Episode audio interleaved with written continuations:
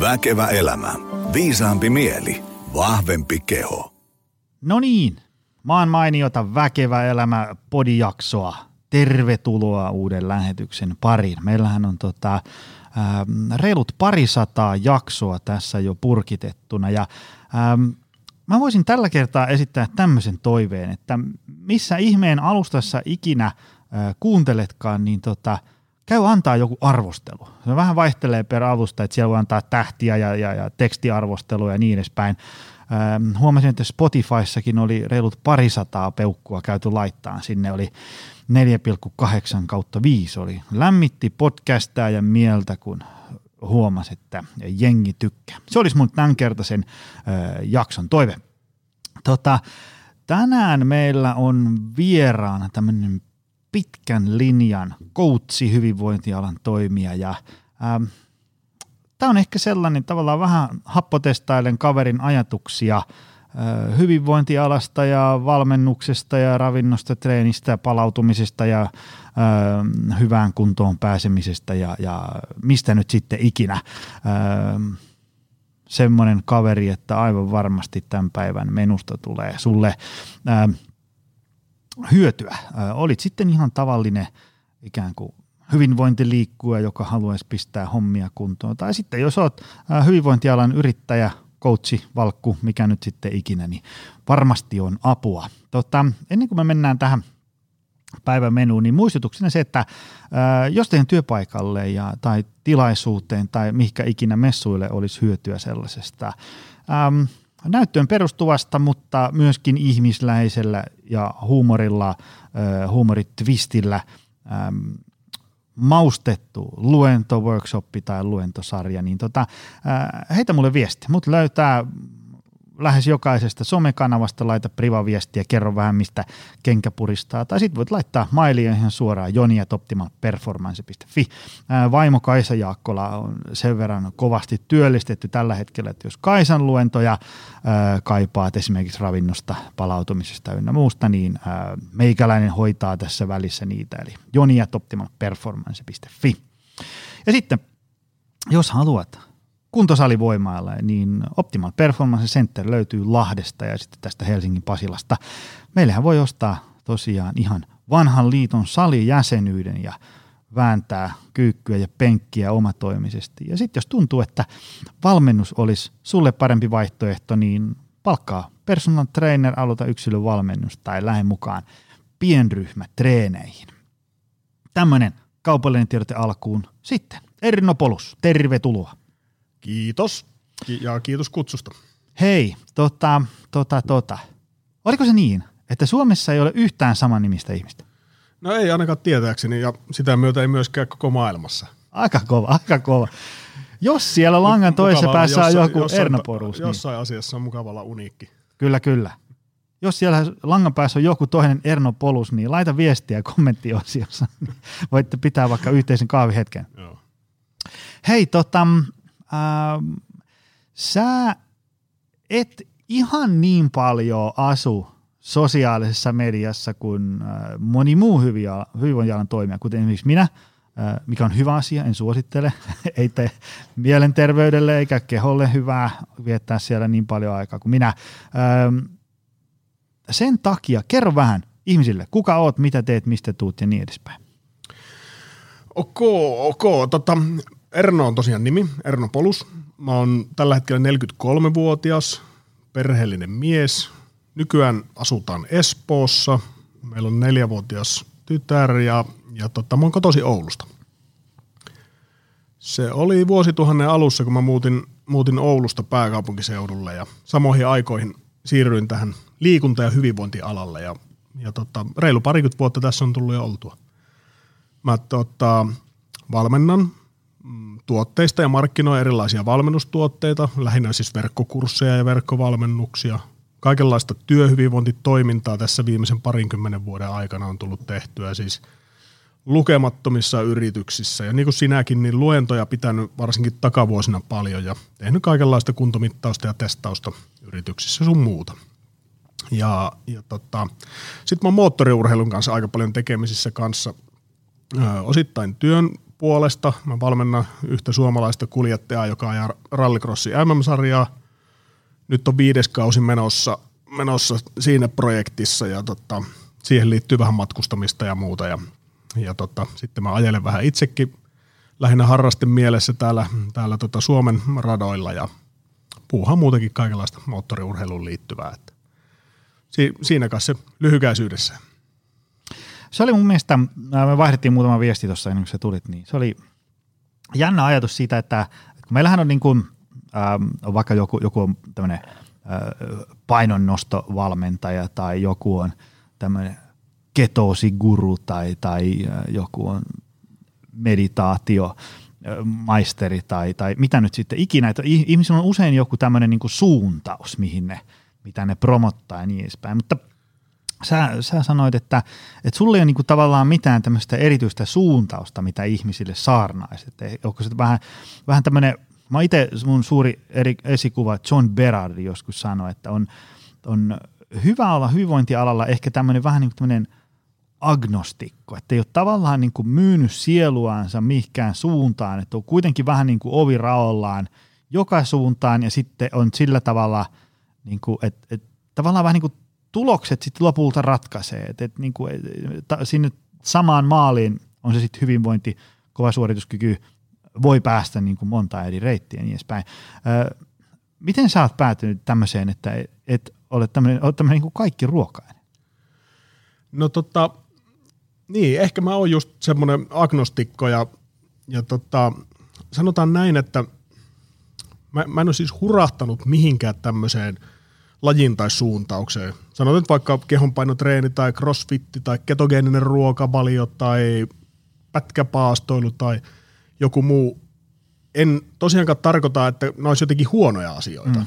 vaan enemmänkin silleen, että, että se mun valmennusfilosofia, jos, jos tämmöistä nyt kuvaillaan, niin se perustuu semmoiseen yleiseen elämänkokemukseen, 20 vuoden valmennuskokemukseen, ja onhan mä tietysti kokeillut monia, monia näistä tyylisuuntauksista ja, ja tota, tutustunut niihin ja koittanut tutustua myös niin kuin tieteeseen niiden takana, ja jos sitä löytyy ja, ja näin, mutta tota, esimerkiksi ihan tällä viikolla yksi kaveri kyseli multa valmennusta ja ja tota, kertoi omista taustoistaan ja siellä on kilpaurheilutaustaa ja nykyisellä yritysjohtaja ja näin, niin tota, sen hänen oman taustansa perusteella ja tietysti kun mä kysyin niitä tavoitteita tosi tarkkaan, niin mä kyllä ehdotin hänelle, että tutustuu nyt paikalliseen crossfit-boksiin ensimmäisenä. Mm.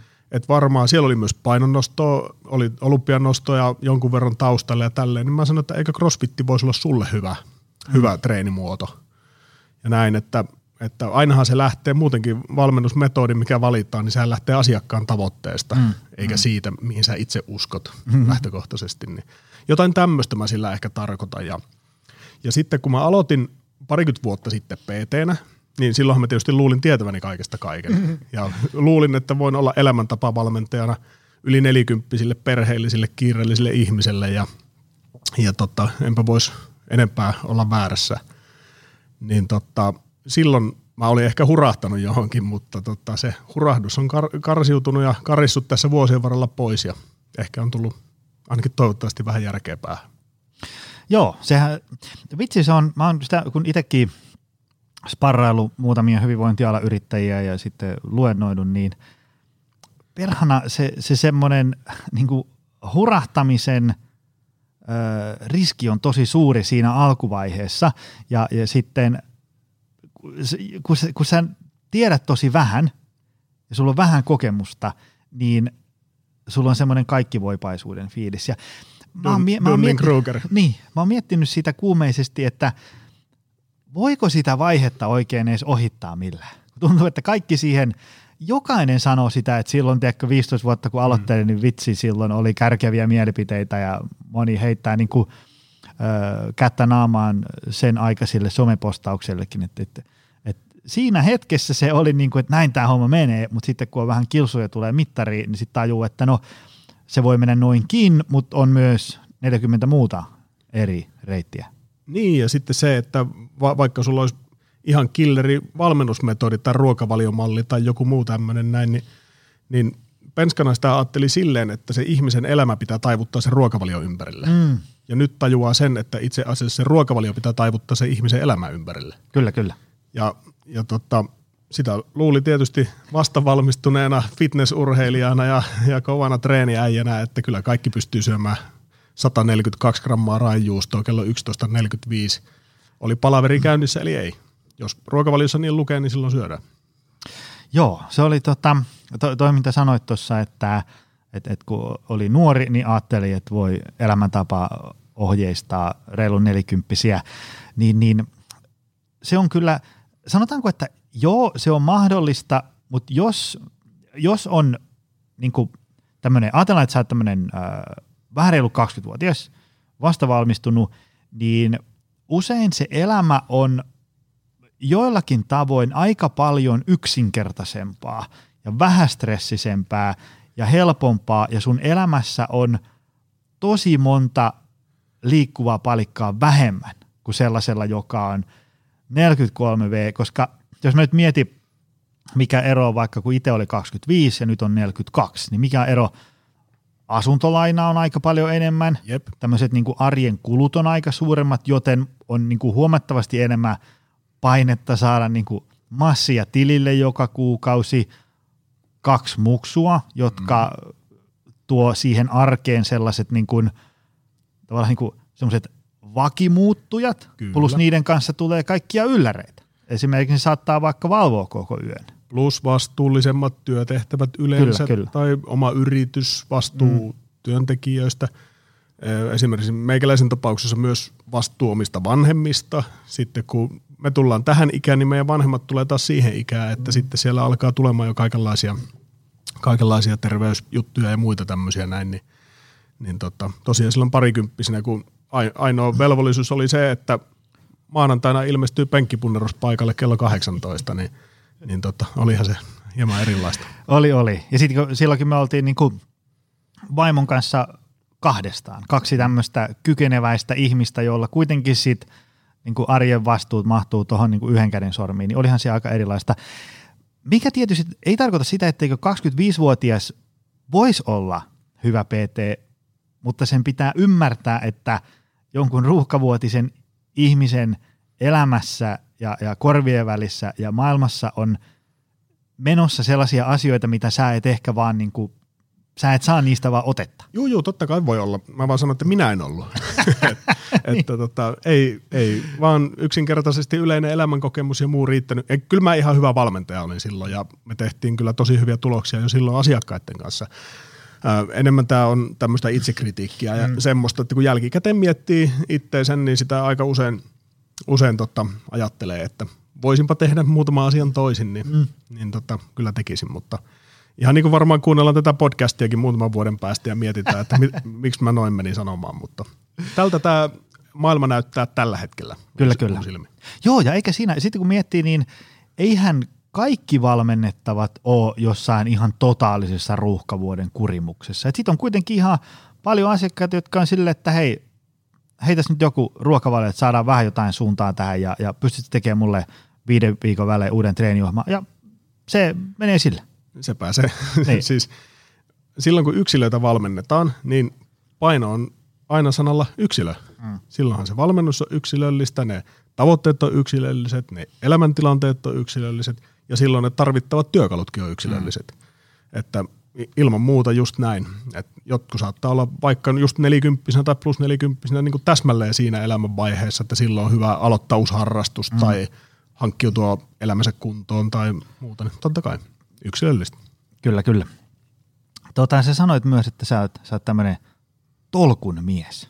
Mitä se tarkoittaa, kun sä valmennat ihmisiä tai rakentelet verkkovalmennuksia tai, tai pidät ittees iskussa? No oikeastaan sitä, että multa on turha odottaa mitään semmoisia maailmaa mullistavia uutuus superfood lanseerauksia tai erittäin rajoittavia eliminaatioruokavalioita tai jotain käsiseisonta volttisarja tanssitreenimuotoja, vaan semmoisilla ihan perusjutuilla mennään ja, ja tota, jos tieteellinen näyttö ei tue jotakin asiaa, niin mä otan hyvin tarkkaa semmoisesta selvää ennen kuin mä sitä mitä ääneen lausun, saati kenellekään sitten suosittelen, että tosiaan perusasioilla, perusjutuilla, niiden toimivien perusasioiden laadukkaalla toistamisella ne tulokset kuitenkin yleensä tehdään se, siis sekä urheilussa ja painohallinnassa ja kaikissa muissakin asioissa.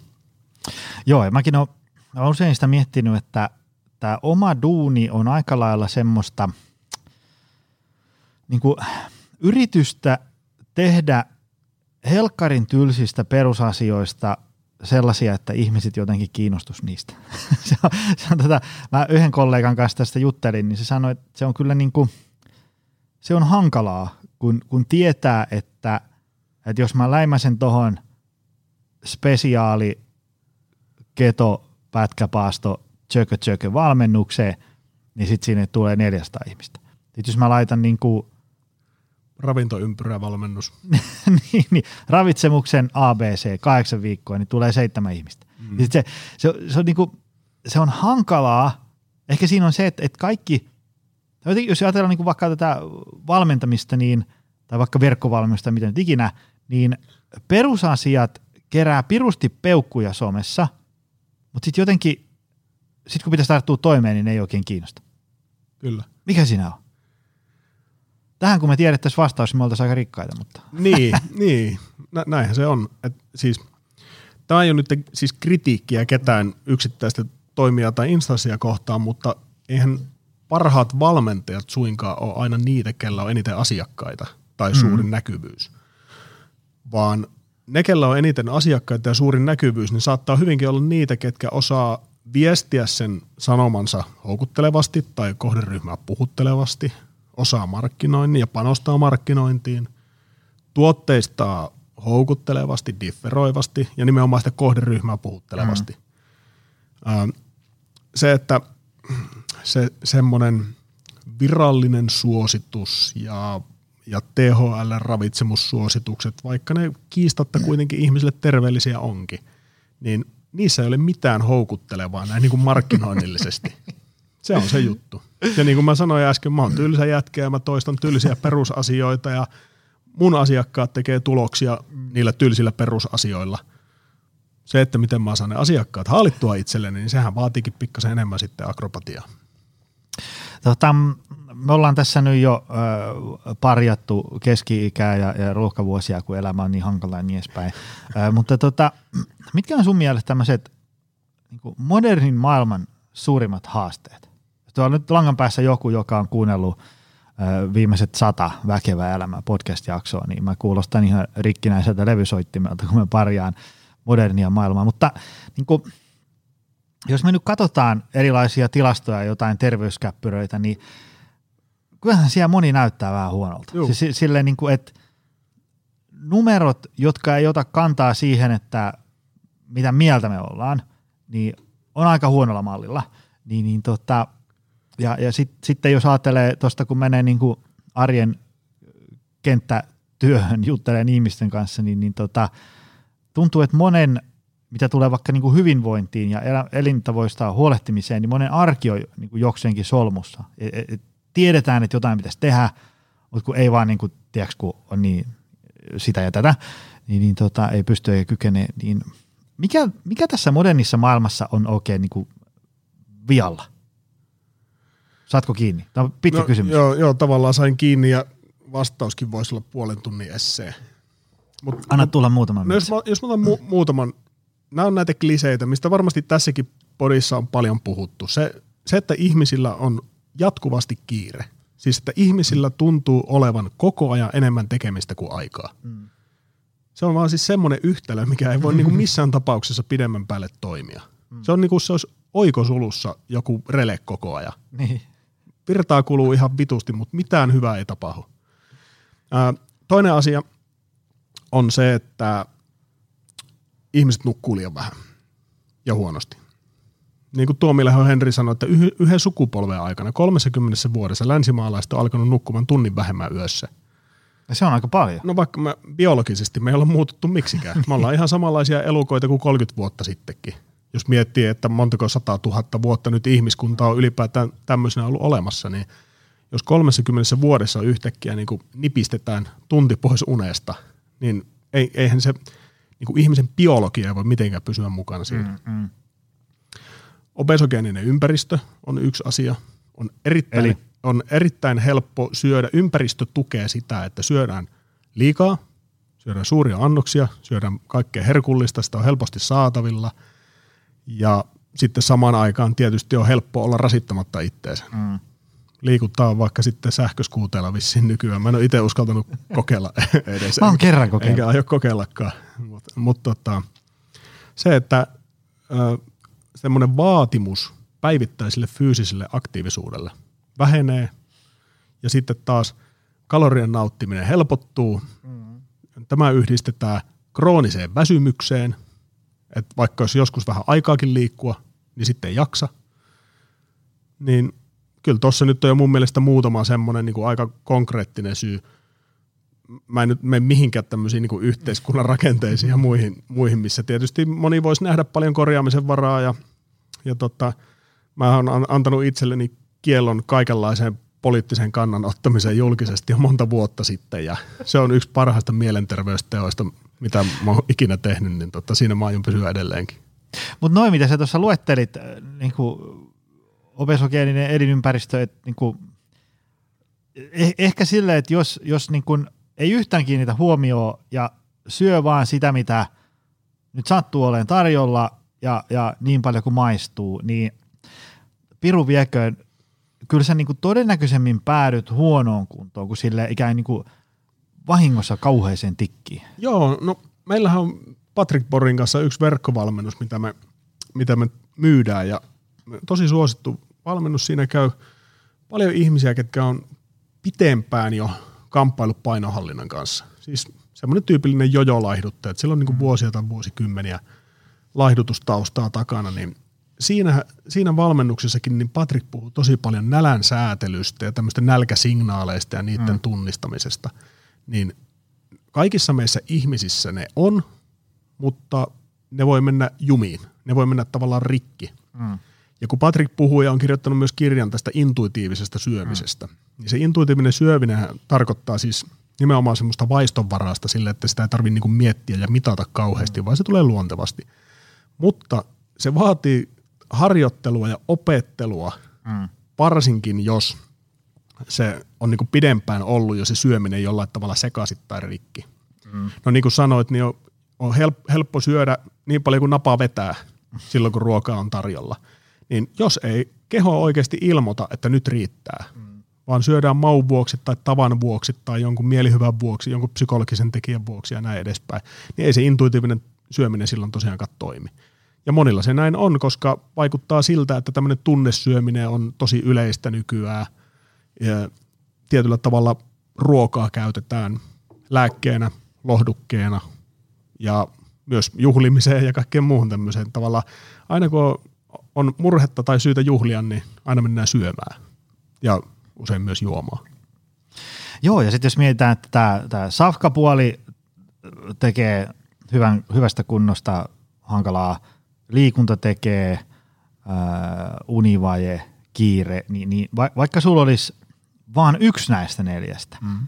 niin sekin tekisi jo hyvän kunnon saavuttamisesta mm. aika hankalaa, mutta sitten jos sulla on tämä koko neljän paketti, Niin. niin e- ei, ei yllätä, vaikka ihmiset kokee aikamoista epätoivoa, koska se, se on vaan niin kuin sä, tiedätkö, meinaat jäädä sen, sen niin kuin kaikkien niiden vaikeuttavien mekanismien alle. Juuri näin, ja sitten jos saadaan, saadaan joku kimmoke tai innostus tai motiivi, että hei nyt mä alan laittaa näitä asioita kuntoon, mm. niin aika usein se kaatuu siihen, että ne kaikki asiat yrittää laittaa samaan aikaan kuntoon. Mm. Ja vielä kaiken lisäksi viikossa. Mm-hmm. Että, että se muut, muutos ja se tavallaan liukuminen sinne, sinne sivuraiteelle, että toinen jalka menee ojan pohjaa myöten ja näin, niin se on tapahtunut pikkuhiljaa. Mm. Niin ei se ole tavallaan realistista odottaa, että kahden viikon pikamuuvilla ollakin mm. yhtäkkiä takas polulla, että, että silloin mun mielestä kannattaa lähteä purkaa niitä asioita peräkkäin eikä päällekkäin ja kriittisin edellä. Aika useinhan se kriittisin, vaikka yleensä keskitytään eniten siihen, että treeniohjelma ja ruokavalio kuntoon, niin kyllä tämä tästä. Mm. Mutta itse asiassa se kriittisin on se, että ensin raivataan kalenterista aikaa, mm. hengittää, sen jälkeen opetellaan menemään aikaisemmin nukkumaan ja tehdään kaikki temput, mitä itse voi tehdä siihen, että se unen laatu paranee myös. Mm.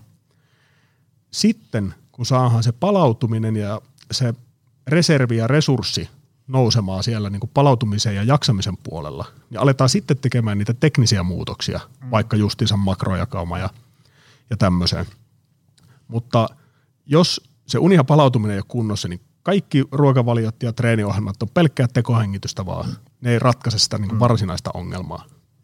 Joo, tämä on vähän niin kuin just tuossa viitannut Patrick Pori. Mä muuten laitan tuonne show notesiin sen Patrickin jakson. Se, jos en, onkohan jopa eniten kuulelu jakso koko Väkevä elämä podcastin historiassa, niin se, se on äärimmäisen hyvä. Niin Patrikan usein puhuu siitä tavallaan, niin kuin, että, että tämä on aika lailla semmoista niin kuin voimavaratouhua. Kyllä, että se, kyllä.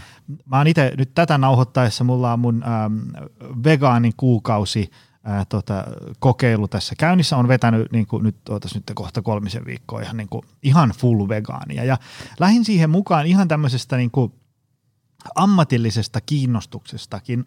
Ja, ja mä, oon, mä oon monesti miettinyt sitä, että kun tavallaan joku ihminen, joka on nyt, ajatellaan, että se on nyt syönyt ihan päin seiniä ja nyt se rupeaa laittamaan niin jotain toukkuu siihen syömiseen, niin, niin kokee varmasti samanlaisia fiiliksiä kuin mä oon kokenut tässä. Semmoisia, niin kuin että tuossa on nyt mun suosikkiruokaa, mutta mä en voi syödä sitä, kun mun pitäisi syödä tuota toista, mikä ei ole yhtä hyvää. Mm. Ja siihen kun lisää vähän kylkeä vielä, teekö, valvonut pienen vauvan kanssa yötä, työstressiä on myöhässä jostain, niin hy- hyvin huomaa, että kun mullakin, jolla kuitenkin aika hyvin riittää voimavaroja, niin mullakin tulee semmoinen, että en mä jaksa tätä. Niin, mie- mieli keksii tekosyitä, minkä takia tästä voisi mm. luistaa ja näin.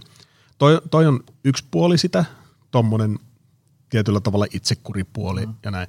Mutta sitten tulee myös tämmöiset niin hormonitoiminnan vaikutukset, että mit, miten se väsymys ja univaje vaikuttaa psyykkeeseen mm. ja miten se vaikuttaa vaikka miehillä testosteronin tuotantoon ja sitten miten se voi sekoittaa kilpirauhasarvoja ja tämmöisiä näin. Ja sitten kun tulee semmoisia tavallaan fysiologisia muutoksia tuolla niin kuin pintaa syvemmällä hormonitoiminnan puolella ja näin, niin, niin nehän on ne, mitkä tavallaan on kaikkein pahinta myrkkyä vaikka laihtumistavoitteelle – tai mille tahansa urheilu- tai liikuntatavoitteelle, kunnon kohottamiselle, niin, niin tota, sen takia se, niin kuin taas mä siteraan Henri Tuomilehtoa, joka on siis unitutkija ja dosentti. Onko Henri ollut muuten vieraana koskaan? On, mä laitan Henrikin jakson Joo. tonne.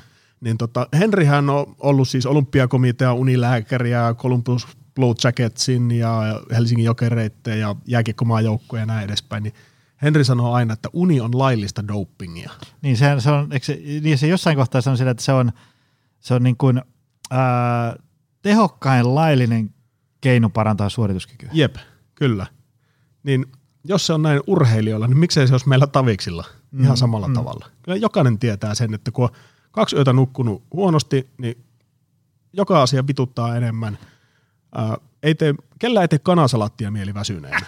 Se on aina rasvasta, suolasta, sokerista. Karkkia, jätskiä. Mahdollisesti alkoholit siihen päälle vielä. Se, se niin kuin vaikuttaa niin monen asian negatiivisesti mm. se univaje. Ihan tämmöiseen niin kuin normaali arkitoimintaa. Vähentää fyysistä aktiivisuutta myös. Tulee otettua arkiaskelia vähemmän, skipataan liikuntasuorituksia ja näin edespäin. Mitä enemmän tätä miettii ihan maalaisjärjellä, ihan yksinkertaisella ajatusketjulla, niin sitä tavallaan tärkeämmäksi se muuttuu. Et mennään ajoissa nukkumaan ja, ja tota, ei someteta keskellä yötä siellä punkassa. Hei, mennään vähän vielä tota syvemmälle spekseihin. Mikä on sun niin kuin, ajatukset näistä tästä hyvinvoinnin pyhästä kolminaisuudesta, ravintoliikunta, palautuminen? Niin kuin, ravinto, mitkä on semmoisia, että, että sä huomaat, että menee yleisimmin ihmisillä pieleen ja mitä sitten oikein kannattaisi tehdä? Nyt oikein niin kuin konkretia. No tälleen teknisesti ajateltuna, niin melkein sanoisin joka toiselle vastaantulijalle voi sanoa, että syö enemmän rehuja, niin sun elämänlaatu kondis, kehon koostumus, suorituskyky, kaikki muuttuu paremmaksi. Harvoin menee pieleen tuolla. Joo, siis se, että minimisuositus olisi vaikka 500 grammaa kasviksia päivässä, niin ei se tarkoita sitä, että ei saa syödä kiloa. Mm-hmm. Jos sulla on laihtumistavoite, niin kuin aika monella on jonkinlainen painonhallintatavoite, ei haittaa, että muutama kilo lähtisi pois, tai sitten on reilumminkin ylimääräistä, että halutaan niin kuin ihan oikeasti laihtua. Mä en ikinä lähde missään mun valmennuksissa mistään rajoittamisesta, että tätä näin vähän ja tota ei ollenkaan. Ja näin. Mä sanon, että tuplataan tai triplataan aluksen rehujen määrä. Mm. Mä en ole ikinä tavannut ihmistä, joka on lihois syömällä kasviksia. Niin se, että syödään monipuolisesti, sanotaan aamupuuron kanssa siellä on marjoja ja sitten lounaalla on puolilautasta tai kolmannes salaattia ja välipalalla jotain hedelmää tai marjaa tai jotain, mikä sen ikinä se välipala onkaan. Päivällisellä on taas salaattia reippaasti. Iltapalalla on hedelmää tai marjaa tai jotain muuta. Näiden määrää kun lisää. Mm. Saat kaikki vitamiinit, hiveaineet, mitä tarvitkin, mutta se samalla tavalla syrjäyttää sitä energiatihempää ruokaa. Sulla tulee syötyä vähemmän niitä asioita, mistä niitä kaloreita tulee enemmän. Niin sen takia se, se on täyttävää, se on mun mielestä maittavaa. Jos ei se ole maittavaa, niin sitä pitää tehdä maittavaa. Siihen pitää nähdä vähän vaivaa. Mutta jos kääntää tavallaan sitä tasapainoa silleen, että keskittyy vaan siihen niiden rehujen lisäämiseen mahdollisimman mm. paljon. Sitten huolehtii, että protskukomponentteja tulee suunnilleen riittävästi ja sitten se loppu on sitä hiilihydraatin lähdettä, mieluiten jostain täysivästä. Sillä pääsee jo niin kuin tosi tosi pitkälle. Mutta kun niin kuin tiedät hyvin ja kaikki kuulijatkin tietää, että niissä ravitsemussuosituksissa ei ole kyllä kauheasti mitään vikaa. Se ongelma on se, että 80 prosenttia ihmisistä ei niitä noudata. Tämä, mitä mä äsken sanoin, niin se on suositusten mukana. Joo, ja se niin kuin, jos sä oikeasti luet ne suositukset niin kuin alusta loppuun ajatuksella, mm. niin onhan ne nyt hyvät. On, on, ja siis niiden sisällä on niin paljon liikkumavaraa. Juurikin tämä. Et, että, että siinä ei pakoteta syömään 12 palaa leipää päivässä. Joillekin on parasta se, että syö suositusten mukaan, mutta ei syö ensimmäistäkään palaa leipää. Mm. Et jollekin sopii semmoinen. Ja sitten tullaan vielä tuohon noin, pakko mainita ennen kuin se unohtuu, niin tietysti tämä ateriarytmi. Mä vähän mietinkin, että meinaatko ohittaa sen joo, kokonaan, mutta ei. Joo, en mä, en mä sitä kyllä ohita, kun se on semmoinen, millä säädellään vireystilaa ja sillä säädellään hormonitoimintaa ja sillä säädellään vaikka liikuntasuoritusten tehoa ja niin kuin kaikki, kaikki tämmöiset niin tosi tärkeät asiat arkielämässä, niin ne, niitä pystyy boostaa ja supporttaa hyvällä ateriarytmillä. Tai sitten sillä huonolla ateriarytmillä pystyy kyllä tuhoamaan ne, viemään treenistä tehot ja näin. Ja sitten on taas, taas mun pitää siterata Patrikkia, koska Patrik on vain yksinkertaisesti tässä asiassa tosi fiksu, niin kun se sanoi, että lähtökohtaisesti olisi hyvä, että puolet meidän energiasta, päivän energiasta olisi syöty silloin, kun puolet valvelaojasta on mennyt. Mm. Jos sä herät aamulla kuudelta, menet kymmeneltä nukkuun, niin kello 14 on silloin tavallaan päivän puoliväli. Vedät puolet kaloreista suunnilleen siihen 14 mennessä ja toisen puolen sitten sen illan aikana, niin yleensä ei mene pahasti pieleen. Mm. Silloin ei synny sitä nälkävelkaa, mitä yleensä syntyy niillä ihmisillä just, jotka kamppailee sen painohallinnan kanssa. Mm Eli skipataan aamupala kokonaan. Lounalla närpitään joku ihan liian kevyt keitto tai joku pieni pieni salaatti, missä ei ole juuri ollenkaan kaloreita. Tullaan kello 14, niin ollaan syöty 300 kaloria plus pannullinen kahvia. Mm-hmm. Työpäivä kun alkaa loppua, jos nyt on normi päivä työssä. Työpäivä alkaa loppumaan. Pitäisi mennä salille töiden jälkeen, no ei yhtään virtaa, kun ei ole syönyt koko päivänä mitään. Sitten mennään kotiin, sen jälkeen syödään ja juodaan kaikki, minkä saa juoksemalla kiinni – rampataan jääkaapilla koko ilta. Se tavallaan nälkävelka, mikä syntyy aamupäivän aikana, niin se tulee mm. maksuun sitten illalla. Ja nälkävelka voi myös kertyä niin kuin yön yli ja vuorokausien mm. päähän, että se ei tarkoita sitä, että se nollaantuu jotenkin puolilta öi. Kyllä, kyllä. Se, että niin kuin vältellään syömistä liikaa, esimerkiksi lihomisen pelossa tai laihtumisen halussa, niin sekään ei ole hyvä ratkaisu. Mitä sitten? Treeni, liikunta, aktiivisuus, mitä kaikkea näitä on? Lihaskuntoa, hengästymiskestävyystä ja, ja, ja, ja tota, arkiaktiivisuutta. Miten, miten meidän pitäisi liikkua? Mikä on ihmisen suurin ongelma? Vähän tuossa tuli jo se, että ei tarvitse mm. kauheasti evää reväyttää modernissa niin, maailmassa. Niin. No, kyllä mä niin lähtisin liikunnassa siitä, että ensinnäkin kaikille meille tekisi hyvää löytää joku mikä tahansa liikuntaharrastus, joka on niin hauskaa, että sä et malta odottaa sitä seuraavaa kertaa, että milloin sä pääset tekemään. Mm. Niin kuin jotkut, jotka vaikka harrastaa jotain tanssia – niin se tavallaan harrastus vie mennessään, niin eihän se tunnu silloin miltään suorittamiselta. Mm. Kun mennään treeneihin tai tansseihin tai mitä, miksi niitä ikinä kutsutaankaan, niin se on niin kuin viikon kohokohta, mm. kun mennään sinne liikuntaharrastukseen. Jollakin se voi olla seinäkiipeily tai jollakin se voi olla säpä tai tennis tai jotain muuta. Niin kun löytyisi nyt semmoinen liikuntaharrastus, että säännöllisesti tulee vähän liikuttua ja hengästyttyä hikoiltua, mm. niin se olisi niin kuin se, mä tykkään semmoista minimistandardeista muutenkin, että tosi, lasketaan se kynnys alas, että sen kynnyksen yli mahdollisimman todennäköisesti pääsee. Sitten pidemmässä ja laajemmassa mittakaavassa tietysti mä ajattelen sille, että jossakin muodossa lihaskuntoharjoittelu pitää olla kuviossa mukana. Ja mitä enemmän tulee ikää, sitä tärkeämpää se on. Eli parikymppisille ja nuorille, jotka näyttää salilla vielä tänä päivänäkin ainakin jonkin verran viihtyvän, niin sehän on enemmän semmoista niin kuin vaikka ulkonäköön tai lihasmassan kasvattamiseen tai tämmöiseen liittyvä tai voimailuun mm. liittyvä se niin kuin tavoite sinne lihaskuntoharjoittelussa. Mutta sitten ne tavoitteet muuttuu, kun tulee vuosia ja vuosikymmeniä lisää, niin se muuttuu niin kuin kriittisellä tavalla terveyden kannalta taas tärkeämmäksi. Ja sitten ihmiset jossain vaiheessa itsekin tiedosta, niin kuin minäkin – 43-vuotiaana, niin tiedostan jo se, että en mä ihan samaan kuntoon pääse enää kuin mitä mä olin 20 vuotta sitten. Mm. Mutta enpä mä haluakaan, mm. koska mä haluaisin niistä joka aamuisista kolotuksista eroa ja mä haluaisin pysyä toimintakykyisenä ja mä haluaisin pysyä sen neljävuotiaan perässä, kun se sattuu olemaan vielä aika semmoinen vauhdikas tapaus se meidän tyttö, niin, niin tota, mä haluan enemmän semmoista niin kuin arjen toimintakykyä.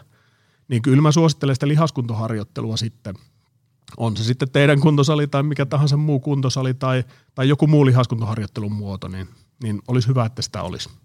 Mutta mä en tekisi sitä niin ton, ton tavallaan monimutkaisempaa. Mm. Ehkä se haaste on se, että jos sä katsot Instagramista, että minkälaisia liikuntasuorituksia Instassa tehdään, niin ainakin mun fiidissä näkyy paljon semmoisia, että 90 prosenttia niistä on semmoisia, että mä ikinä pystyisi niitä edes suorittamaan. Mm se voi olla maalikolle aika lannistavaa, jos mm. tavallaan mielikuva on se, että liikunta on jotenkin vaikeaa tai siinä pitää olla valmiiksi hyvässä kunnossa, että sitä voi alkaa harrastaa tai mm. näin. Ja se on ehkä se, mikä menee pieleen. Joo, tota, mä just itse mietin sitä, niin kuin sanoit tuossa, että lihaskuntoa olisi hyvä saada ylläpidetty, koska se on semmoinen, äh, jonkun verran arjessa hengästyy ihan tuommoinen, niin kävelet portaita kerroksesta mm. toiseen tai, tai kävelet lähikauppaan tai juokset jonkun muksun perässä koripallo, jalkapallo höntsyy tällaista. Mutta lihaskunto on ehkä semmoinen, että vitsi sitä voi tulla niin kuin joku tämmöinen urbaani tyyppi asuu tässä jossain Pasilassa ja tekee tietotyötä, niin kyllä niin kuin lihasvoima ja, ja sen ylläpito ja sen harjoittaminen arjessa saattaa olla niin kuin lähestulkoon nolla. Mm. Se, se, on, se on melkein sellainen, että siihen täytyisi ehkä miettiä joku niin kuin harrastusharrastus, koska, koska muuten se, se voi jäädä niin kuin ihan kokonaan pois. Mm. Ihan totta.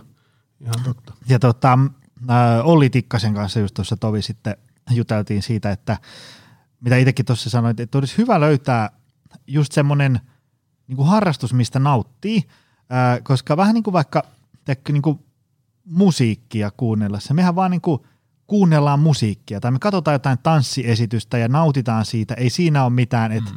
me, me samalla niin kuin katsotaan sykkeitä ja, ja, ja mitä mun hermosto sanoo ja niin edespäin. Ja sitten se tavallaan, että ei, ei, ei ole pakko niin kuin jaotella sillä tavalla, että nyt, nyt tänä maanantaina pitää kuunnella rock'n'rollia ja tiistaina joo, joo. bluesia, vaan niin kuin antaa vaan mennä. Että jos sä meet vaikka, mä nyt heitä hatusta, seinäkiipeily, tanssi, ää, jotkut pallopelit, uinti, tämmöisiä, niin siinä siitä voi niinku tavallaan nauttia siitä liikkeestä ja, ja lajista ja on se nyt sitten vaikka maisema vaihtuu ja niin edespäin, on mukavia ystäviä niin edespäin, ilman että sun pitää kauheasti niinku mitata välttämättä, mitä tehdä. Joo, siis tavoitteellisuus sopii osalle ihmisistä ja osalle taas niinku ei sovi huonostikaan. Ja nyt kun mä sanoin tuossa aikaisemmin siitä, että niin kuin metodit on yksilöllisiä aina sen yksilön tavoitteen ja mindsetin ja tämmöisten mukaan, niin niinhän se on tässä liikuntaharrastusten valinnassakin, että, että just tanssi on yksi hyvä esimerkki siitä, että siinähän tavoitellaan lähinnä sitä fiilistä ja tunnetta tai ehkä jonkun taidon oppimista, oppii hmm. tekemään jonkun liikkeen tai jonkun muun, minkä on aina halunnut oppia, niin se on niin tavallaan se tiet, tietyllä tavalla se tavoite siinä – ja sitten taas vaikka voimailussa tai tämmöisessä saliharjoittelussa voi olla semmoisia eksaktimpia numeroilla mitattavia tavoitteita, mitä ainakin miehillä mun tavalla käsittääkseni niin kuin oman tuntuman mukaan niin kuin aika paljon on. Niin, niin tota, tavoitteet ja niiden tavallaan monimuotoisuus mm. on niinku se juttu. Koska tavoite antaa merkityksen tekemiselle. Mm. Liiketoiminnassa sulla on yrityksiä tai montakohan yritystä sulla onkaan, mutta kaikessa liiketoiminnassa on aina jonkinlainen tavoite. Siinä on jonkinlainen strategia, millä sitä tehdään ja päätetään, että okei, tonne päin mä lähden ja tommosia asioita mä alan tekemään, että tulisi tämmöisiä tuloksia. Salitreeni on tosi semmoista suoraviivasta tossa mielessä. Mm. Että siellä, siellä voi tehdä tavoitteellisesti, ja se tavoite voi olla muukin kuin lihasmassan kasvattaminen tai voiman kasvattaminen, mm. että niin kuin niitä tavoitteita voi olla monenlaisia. Mutta tämä nyt pitkä ajatus lähti kiertämään tietyllä tavalla kehää, mutta kun mä sanoin, että jokaisen pitäisi löytää semmoinen liikuntaharrastus, mikä on itselle hauskaa ja mielekästä. Mm. Toisille se on tavoitteellista tekemistä, toisille se on taas jotain ihan muuta. Se voi olla joku luontoliikuntajuttu, missä itse asiassa se luonto on niinku tavallaan se juttu, mikä tekee siitä liikunnasta hauskaa. Mutta siinä tapauksessa kyllä sanoisin, että tärkeintä on se lopputulos. Mitä sitten? Pyhän kolminaisuuden viimeinen palanen, palautuminen. Unta tuossa jo vähän parjattiinkin ja sitten on vielä tämä tämmöinen niin että ei olisi ihan laikka punaisena tässä valveilla ollessa koko ajan. Niin mitä, mitä niin kuin, jos ajatellaan uni ja tämmöinen joku valveilla oloajan psykologinen palautuminen, mikä niissä menee pieleen ja mitä ihmisten oikein kannattaisi tehdä? No joo, unesta puhuttiin tosiaan jo ja, ja tota, niin kuin mä sanoin, niin mun mielestä se on tavallaan tärkein asia ja se ensimmäinen asia, mikä pitää laittaa kuntoon ennen kuin voi esimerkiksi fyysistä suorituskykyä alkaa parantaa maksimaalisesti. Totta kai univajeinenkin pystyy saamaan lisää voimaa, mutta puolet työstä menee salilla hukkaa, jos ei lepää riittävästi. Sitten toi tuommoinen niin valveilla oloajan se, semmoinen niin päiväaikainen palautuminen, niin ehkä se liittyy enemmän siihen arjen hektisyyteen, mikä to, toki voi olla eri paikoissa erilaista. Täällä pääkaupungissa tietotyössä se on erilaista kuin jossakin vaikka pohjoisempana Suomessa, jos tehdään jotain työtä ulkona tai muuta näin, niin mä, en mä voi ottaa siihen kantaa. Eri, eri töissä niin kuin tietysti semmoinen päiväaikainen palautuminen tai sen mahdollisuudet on erilaiset. Mutta jos on usein iltaisin semmoinen olo, että koko päivän aikana ei ole yhtä ehtinyt hengähtään – on ollut online koko valvella oloajan tai on ollut koko ajan liikkeessä, on juossut paikasta toiseen munaravia koko valvella oloajan. Jos on semmoinen tunne, että mä oon koko ajan myöhässä tai lähes myöhästymässä jostakin, mm. niin silloinhan on arjen hallinnassa aika paljon parannettavaa. Siellä, mm. Siinä yhtälössä on jotakin pielessä. Mä en pysty täältä sanomaan, mikä se kenelläkin on, mutta se vaatii kriittistä tarkastelua koko se kalenteri auki, tai pitää vaikka päiväkirjaa, kirjoittaa ylös, mihin mun aika kuluu. Mm. Niin sitten siellä on niinku semmoisia, ehkä joku istuu autossa 10 minuuttia tossa ja 20 minuuttia tässä, ja sitten ollaan palaverissa tuolla, ja, ja sitten mentiin ehkä salille, ja mentiin vähän myöhässä bodypumppiin, ja joutui lähteä viisi minuuttia aikaisemmin pois, että ehti hakemaan lapset, mm. että ehtii viemään ne harrastuksiin – ja sillä aikaa, kun lapset on voimistelutunnilla, niin ottaa itse läppäriä ja tekee töitä siinä ja näin. Niin toihan on just se tuommoista niin jatkuvaa fyysistä ja kognitiivista ylikuormitusta, mm. mikä sitten niin kuin väsyttää ihmistä. Se niin kuin nakertaa ihmisestä elämäilon pois. Joo, ja kyllähän se tota, ähm, monesti tuommoinen joku valmennusprojekti tässäkin meidänkin salilla, niin äh, aika paljon siellä ruvetaan kuitenkin sitten miettimään just tämmöisiä niin kuin elämänhallinnallisia kysymyksiä, ei, ei, ei niinkään niitä, tiedätkö, mitä ihmiset ajattelee, että kulmasoudun oikea tekniikka. Ei se, aika paljon on usein korjattavaa, että täytyy mennä sinne kulmasoudun tekniikan hieromiseen.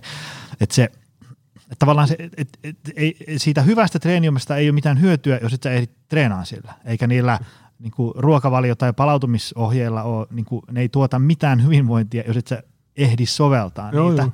Ja, ja niin kuin meidän kaikkien arjessa monesti on, siellä on niin kuin aika paljon pakollisia asioita, töissä käynti, mm.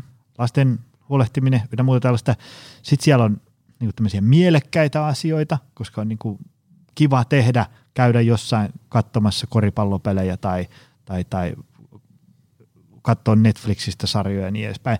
Ja, ja, ja sitten tulee niin kuin yllättäviä asioita myös, mikä ei osannut ehkä varautua niin sitten tavallaan voi helposti käydä niin, että, että kun sun viikkokalenteriin mahtuu sata yksikköä asioita, niin sitten siellä onkin 117, ja siitähän mm. ei mitään tule. Mm. Vai niin kuin Leo Straniuksen kanssa juteltiin siitä, että, että jos sä niin kuin välillä tuut vartin myöhässä johonkin, niin niin voi niin kuin vahingossa käydä.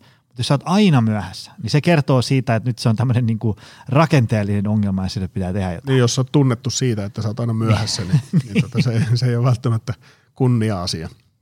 Joo, joo, että et se niinku, ja näähän on vähän semmoisia, usein semmoisia ärsyttäviä ongelmia, että kun ne ei ratkea millään semmoisella niinku pikkujutulla. Okei, se, se voi ratketa mm. sillä, että sä vaikka lakkaat käyttämästä jotain somekanavia kokonaan. Vai?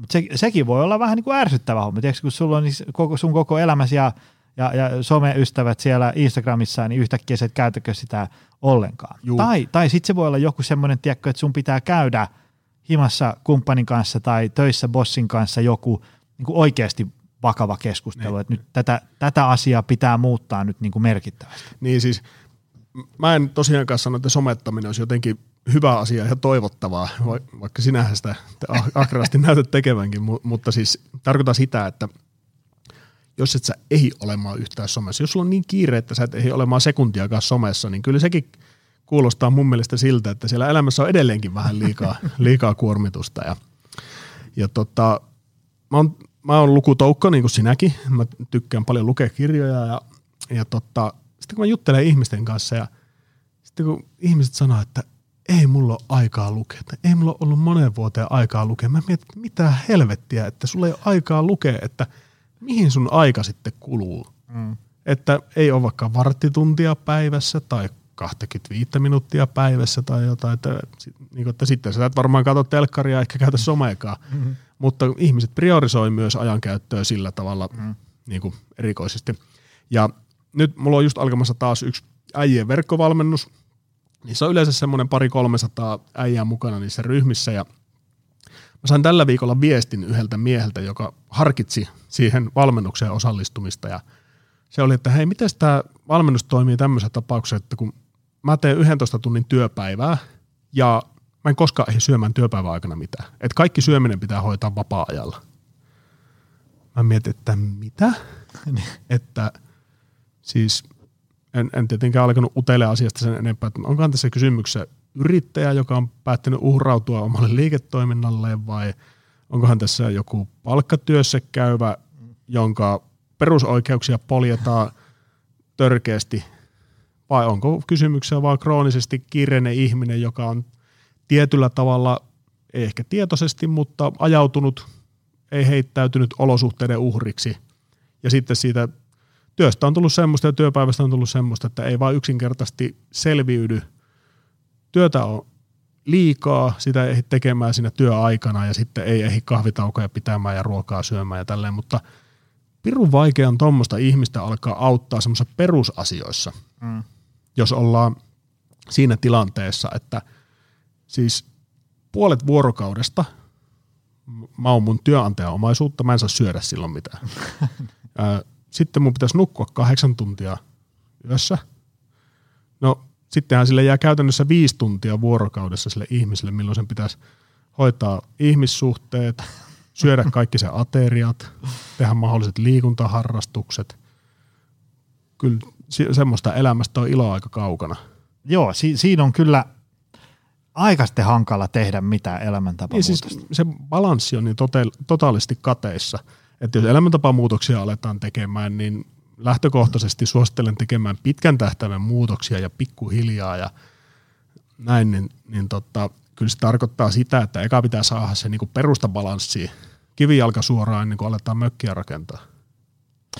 Hei, tota, otetaan vielä yksi tämmöinen sivuraide, että nythän me ollaan käyty ikään kuin näitä teknisiä nyansseja aika paljon läpi.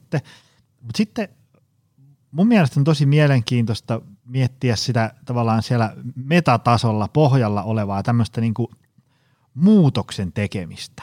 Mitkä on semmoisia asioita, että ihmisten pitäisi ottaa huomioon ja mitä ehkä välttää, jotta tavallaan se muutos onnistuu niin, että, että muutoksesta ne, ne, ne saavutetut tulokset on myös pysyviä?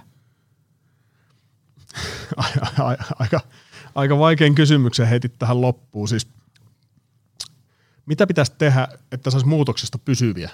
Niin, mä, mä, mä heitän yhden pohjustuksen tähän. Mä oon esimerkiksi usein kannustanut ihmisiä, jotka mm, vaikka ajattelen vaikka, niin kuin, että ne haluaisi olla aktiiviliikkujia vaikka mm. seitsemän kuukauden päästä, niin, niin mä oon ehdottanut esimerkiksi vaikka, että no vähän puhuttiin tuosta niin elinympäristöstä niin kuin ravinnon näkökulmasta, niin, niin elinympäristöä myös niin kuin, liikunnan näkökulmasta, että, että päivitä sinun elinympäristöä niin, että se liikunta on mahdollisimman helppoa aloittaa, esimerkiksi vaikka jos tykkää pyöräillä, niin hommaa nyt polkupyörää ja niin edespäin. Ja sitten mä oon ehdottanut myös, että et, tota, et, et älä tee yksin.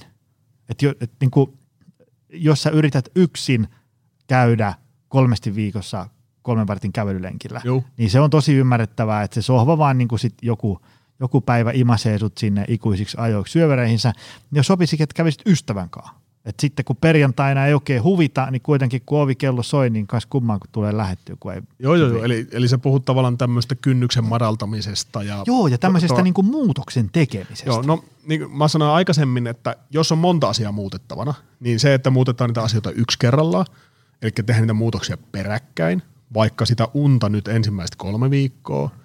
Sen jälkeen esimerkiksi fyysistä aktiivisuutta lisätään seuraavat kolme viikkoa, tai että aletaan niitä kasviksia lisäilemään siinä kohtaa, mm. tehdään joku yksittäinen muutos ruokavaliossa, ajetaan niitä muutoksia pikkuhiljaa sisään. Eli ei käännetä sitä koko yhtälöä ihan päälailleen niin kuin sormia napsauttamalla ja sitten ihmetellä, että miksei tämä onnistu, koska siinä on hirveä muutospaine, semmoinen kognitiivinen tavallaan valintapaine, mm. jos sun pitää miettiä – viiden minuutin välein, että saanko mä syödä tota vai saanko mä syödä tota, tai pitääkö mä mennä tonne vai tänne, tai mitä mun pitää nyt tehdä seuraavaksi. Eli jos kaikki on uutta mm. sun päivässä, niin se on hirveän kuormittavaa. Mutta jos kaikki muu menee entisellään, mutta sun vaikka työmatka muuttuu semmoiseksi, että sä jäät kahta pysäkkiä aikaisemmin pois bussista ja kävelet loppumatkan. Mm. Tai sä syötkin salattia lounalla puolet enemmän kuin mitä sä oot syönyt tähän asti. Ja näin. Sitten kun siitä yhdestä muutoksesta tulee pikkuhiljaa rutiinia, niin sitten lisätä se toinen muutos ja näin. Tämä on niin kuin yksi, yksi tavallaan layer tässä asiassa. Sitten noin, mitä sä mainitsit äsken, vaikka liikuntaaktiivisuuden lisäämisestä, niin mä oon suositellut monille tämmöistä näin, että aseta itsellesi päivittäinen minimistandardi, vaikka semmoinen, että mä kävelen 15 minuuttia päivässä. Vain 15 minuuttia. Tai että mä oon ulkona 15 minuuttia päivässä pistä lenkkarit jalka ja mene vaikka perkele räystää alle seisomaan vartiksi. Se seisominen alkaa ennemmin tai myöhemmin ärsyttää, sä mietit, että okei, voi ihan hyvin kävellä korttelin ympäri. Kohta sä kävelet kaksi kertaa korttelin ympäri, kohta sä kävelet viisi kilsaa ja kohta sä käyt ostaa juoksulenkkarit ja alat käymään hölkällä ja sitten susta tulee jossain vaiheessa juoksia. Mutta se lähtee tosi matalan kynnyksen ensimmäisestä päivittäisestä minimistandardista, että tohon mä ainakin pystyn. Varttipäivässä ulkona, sato tai paisto niin pienen kynnyksen päivittäiset minimistandardit tosi matalalla kynnyksellä liikkeelle, ei mitään semmoisia, että otetaan kuusi kertaa viikossa kehonrakennus, tiedätkö, ku- kuuteen jaetulla podausohjelmalla kahden tunnin treenejä salilla ja kreatiinit ja seitsemän erilaista proteiinia ja aminohappoa sun muuta pitää mm-hmm. olla käytössä ja uudet salihoust ja vyölaukku. Niin ei se, ei se vaan niinku tavallaan – nollasta sataa. Sä, sä et voi niinku hypätä junaan, joka kiitää 200 ohi. Mm. Sä et voi paikaltaan hypätä siihen ja olettaa, että se päättyy hyvin. Mm-hmm. Joo, mä just mietin tuossa, kun itse opiskellut tätä vegaaniruokavalioa, niin mm. sekin aika paljon syyhyttää päätä, että onko tässä kananmunaa ja, ja voiko me syödä tätä ja mm. onko tässä vegaanivaihtoehtoissa protskua ja niin edespäin. Niin tavallaan, että jos mä sen kanssa joudun päivittäin raapiin päätä. Ja, ja, ja, Tätä mä just tarkoitin. Niin, niin sitten jos sen lisäksi mun pitäisi vielä neljä kertaa viikossa käydä jossain mulle uudessa harrastuksessa. Jep. Ja koko ajan opetella uutta tekniikkaa. Niin, niin. Koko ajan omaksua uusia Ei ohjeita. mitään toivoa. Ei, tai ei. siis sanotaanko, toivoa olisi kaksi-kolme viikkoa, niin. mutta ei siitä niinku mitään semmoista pysyvää sitten kuitenkaan jää. Jep. Just näin. Tota, mm, mitä sitten... Ähm, tämä on nyt taas paha kysymys, kun tähän pitäisi vastata kolme tuntia, mutta kun on paljon tätä keskustelua, että onko tällaisen niin kuin, muutoksen tekeminen tai ylipäätään niin kuin päivittäisten parempien valintojen tekeminen, niin, niin minkälaista roolia siellä näyttelee ikään kuin itsekuri ja sitten tämä elinympäristö ja sitten niin kuin tavat tai niin edespäin. Kysyn tätä sillä, kun ää, hyvinvointialahan on mennyt siitä tässä niin kuin oman tämän 12 vuoden aikana sieltä sellaisesta, tiedätkö, niin kaikki on itsestä kiinni, jos oot huonossa kunnossa, niin oma vika runtaa menemään tosi hyvään suuntaan. On tullut tätä joustoa, mutta sitten välillä keskustelussa on mun mielestä vähän sellaisia piirteitä, että ihan kuin itsekurilla ei olisi minkäänlaista roolia. Tavallaan, että jos, jos niin kuin siinä hetkessä tuntuu, että ei pysty, niin sitä ei voi tehdä mitään. Kun sitten itse koittaa sitä, että nyt kyllä sitä itsekuria nyt niin kuin vähän tarvitaan. Varsinkin siinä alkuvaiheessa silloin, kun olisi esimerkiksi oikeasti valmis liikkumaan, mutta kun se Netflix ja sohva nyt kutsuu, niin siinä hetkessä vähän niin kuin runtata menee hampaatirvessä. Saatko kysymyksestä kiinni? Joo, joo. Tota, lyhyesti sanottuna, niin itsekurihan on niinku ihan paska väline pidemmän päälle. Eli hammasta purre ja pelkän itsekurin voimalla yksikään elämäntapamuutos ei ikinä tule päättymään hyvin. Mutta mä luulen, että se oot sinä, joka on joskus monta vuotta sitten jossain somepäivityksessä sanonut, että välillä meidän pitää olla itsellemme niin kuin viisas vanhempi, hmm? joka sanoo, että joo mä ymmärrän, että sulla tekisi nyt tota karkkipussia mieli, mutta meipä nyt sitten kuitenkin sinne lenkille, kun oli aikomuskin mennä, että siitä on sulle enemmän hyötyä. Eli sitä itsekuria tai semmoista tahdonvoimaa tai tämmöistä, niin semmoisissa yksittäisissä valintatilanteissa, niin niissähän sitä tarvitaan. Mm. Mutta jos joku kuvittelee, että mä nyt ostan jonkun ruokavalion, jolla joku muu on vaikka laihtunut, ja mä alan kokeilemaan sitä, ja joka hemmeti ateria maistuu ihan kuralle. Mä en missään nimessä haluaisi syödä tätä. Mua vähän yököttää joka kerta, kun mä ajattelenkin syömistä, mutta mä pelkällä itsekurilla nyt syön mm. päivästä toiseen, ateriasta toiseen semmoista ruokaa, mikä mulle ei maistu. Että mä niinku itsekurilla onnistun tässä laihtumisessa. Niin onnea yrityksellä ei tule onnistua. Että se itsekuri on tavallaan semmoinen täsmätyökalu tiettyihin hankaliin valintatilanteisiin. Sitten taas pitääkö olla armollinen – kyllä pitää olla armollinen, mutta armollisuus ei tarkoita sitä, että kaikki on sallittua niin sanotusti. Mm. Jos mä olisin itselleni armollinen, mä joisin kaljaa joka ilta. mä tykkään oluesta, mä tykkään siitä seitin ohuesta ohi kiitävästä nousuhumala hetkestä, mikä tulee yhden tai kahden kaljan jälkeen. Niin ihan oikeasti, jos mm. oluen juonti olisi terveellistä, niin mä varmaan joisin joka ilta muutama olue. Siinä mä tarvii tietyllä tavalla sitä itsekuria tai tämmöistä, tämmöistä että mulla tekisi mieli jotain asiaa, mm. mutta mä tiedostan, että se asia ei ole mulle hyväksi, vaan mun kannattaa mieluummin syödä rahkaa ja marjoja ja pähkinäsekoitusta ja pistää päätyyny. Joo, ja se, se niinku, ää, miettiä sitä, sitä, että jos ajatellaan, että, että mulla lukee nyt tuolla kalenterissa, että, että tänään kuntosalitreeni 75 minuuttia – No nyt mä oon sitten nukkunut huonosti ja, ja, ja mä oon treenannut kovaa aikaisemmin ja nukkunut huonosti ja syönyt vähän, niin tänään ei ole niin kuin treenin paikka. Mm. Niin okei, okay, mä voin siinä hetkessä olla heittomerkeissä armollinen ja tehdä fiksun päätöksen ja, ja jättää se treeni väliin, mutta kyllä siinäkin niin kuin minimissään täytyy miettiä sitten, että no koska se treeni sitten tehdään. Joo, joo, et, Että ole silleen tavalla, että kun, et, kun just ollaan puhuttu, että modernissa maailmassa ruuhkavuosityyppi, niin mm. tavallaan – joka päivä saattaa tulla kapuloita rattaisiin. Juh. Ja sitten kun se kapula tulee sinne rattaisiin, niin jos sä joka kerta, että no ei tänään voi kuin A, B ja C. Niin.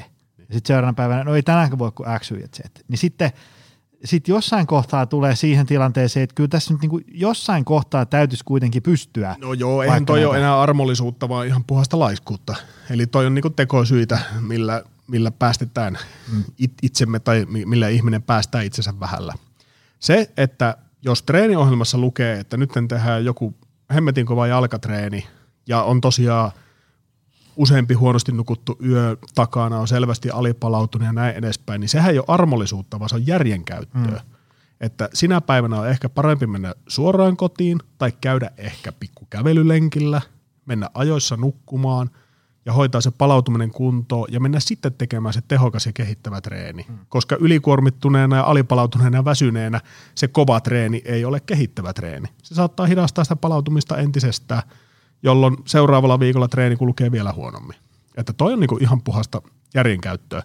Ää, sitten mä näen ton arm, armollisuuden tai, tai se niin mun korvissa se sana soi semmosena, että, että semmoinen niin itsensä ruoskiminen, vaikka epäonnistumisista tai jos on syönyt jotain, mitä ei aikonut syödä, ja sitten mm. sen jälkeen alkaa itsensä ruoskimaan ja tavallaan rankaisemaan ja, ja siihen liittyy semmoisia negatiivisia ajatuksia ja tunteita, niin se ei ole minun filosofian eikä myöskään tutkimuksen mukaan hyvä ratkaisu ja hyvä tie. Eli sitä armollisuutta tarvitaan siinä, että on inhimillinen itselle. Ymmärretään, mm. että ihminen on in, inhimillinen olento. Mm.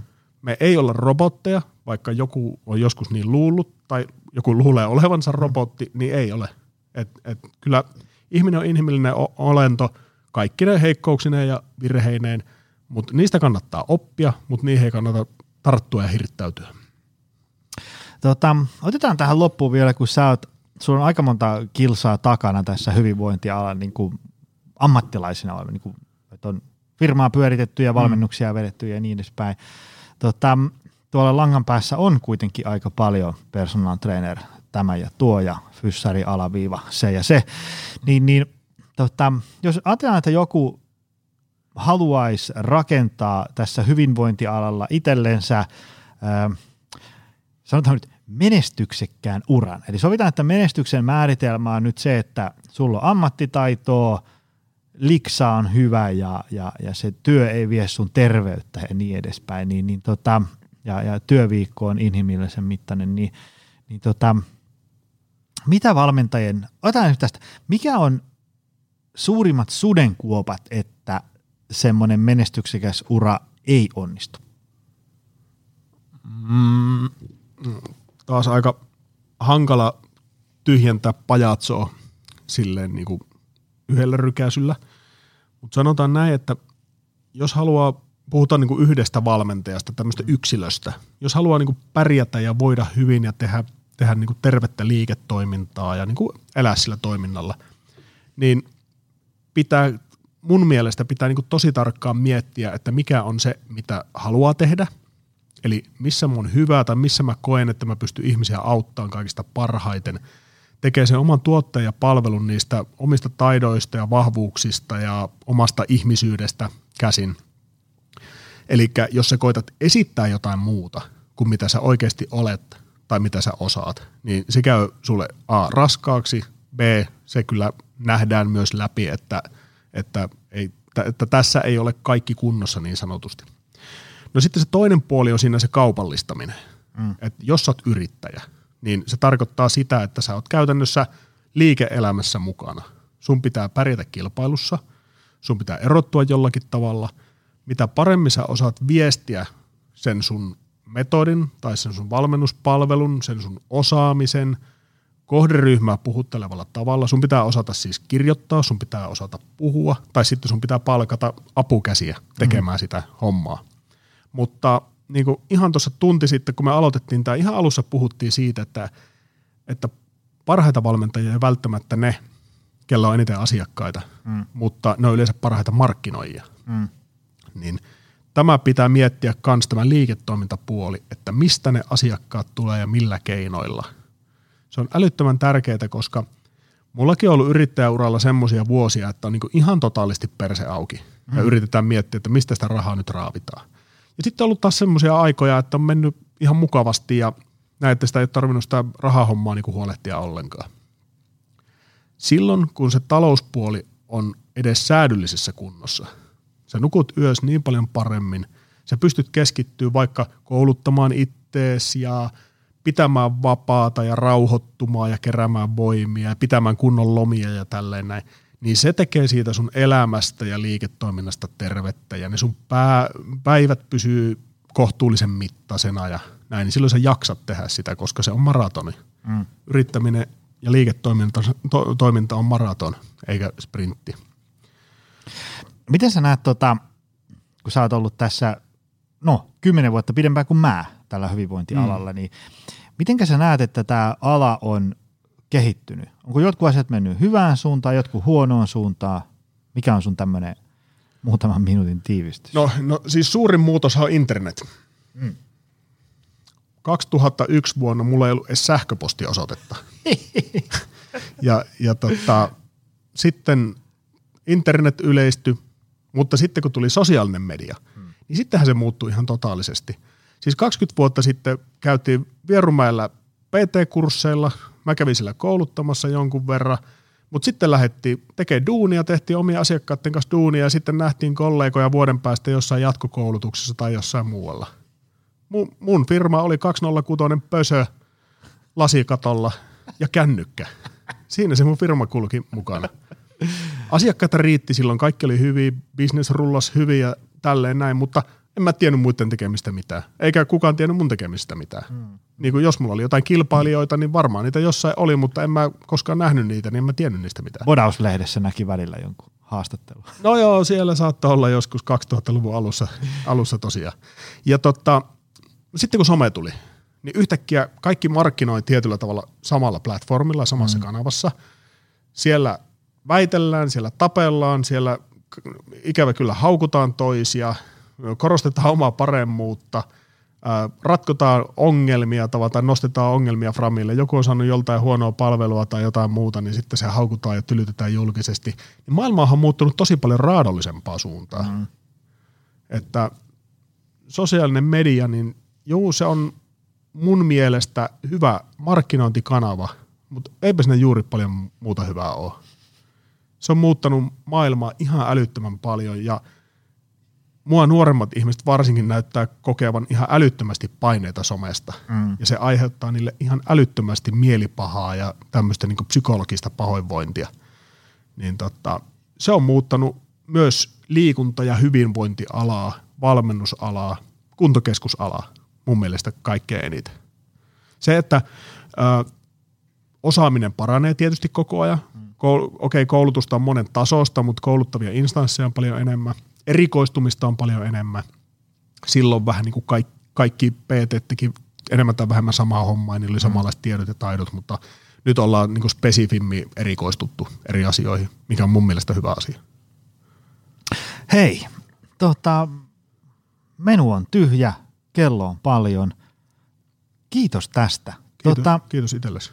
Mistä ihmiset sut löytää? Mä laitan tonne ö, show notesihin nyt ainakin tässä mainitut jaksot ö, Patrick Borista ja Henri Tuomilehdosta ja laitan myös se Olli Tikkasen jakso, josta ö, kuulijaluut kertoo, että oli tosi suosittu jakso. Tota, mistä sut löytää? Onko sulla verkkosivuja, no, kauheasti somekanavia? Joo, mulla on monia verkkosivuja verkkosivuja, mutta mä en sano niistä yhtään tässä, koska ne muuttuu koko ajan. Okay. Ja me ollaan rakentamassa uusia, uusia sivustoja just nyt, mutta... Mistä ihmiset löytää? No just kun mä tylytin somen, niin nyt mä sanon, että somesta. niin kuin juteltiin tuossa alussa, mun, mun tietääkseni niin ketään saman nimistä, eli Erno Polus nimistä ihmistä ei ole olemassa, joten mut löytää Instagramista ja Facebookista. Siellä voi lähestyä ihan reippaasti ja pistää viestiä, jossa jotain kysyttävää ja näin, niin tota, sieltä kautta kannattaa kaivella meikäläinen esille. Hyvä. Hei, kiitos miljoonasti. Tästä oli kiva saada kokenut kehäkettu podijaksoon vieraksi. Kiitos. Ja kiitos sulle, arvoisa kuulija. Se on taas ensi viikolla lisää. Se on moro. Tutustu lisää aiheeseen optimalperformance.fi ja opcenteri.fi.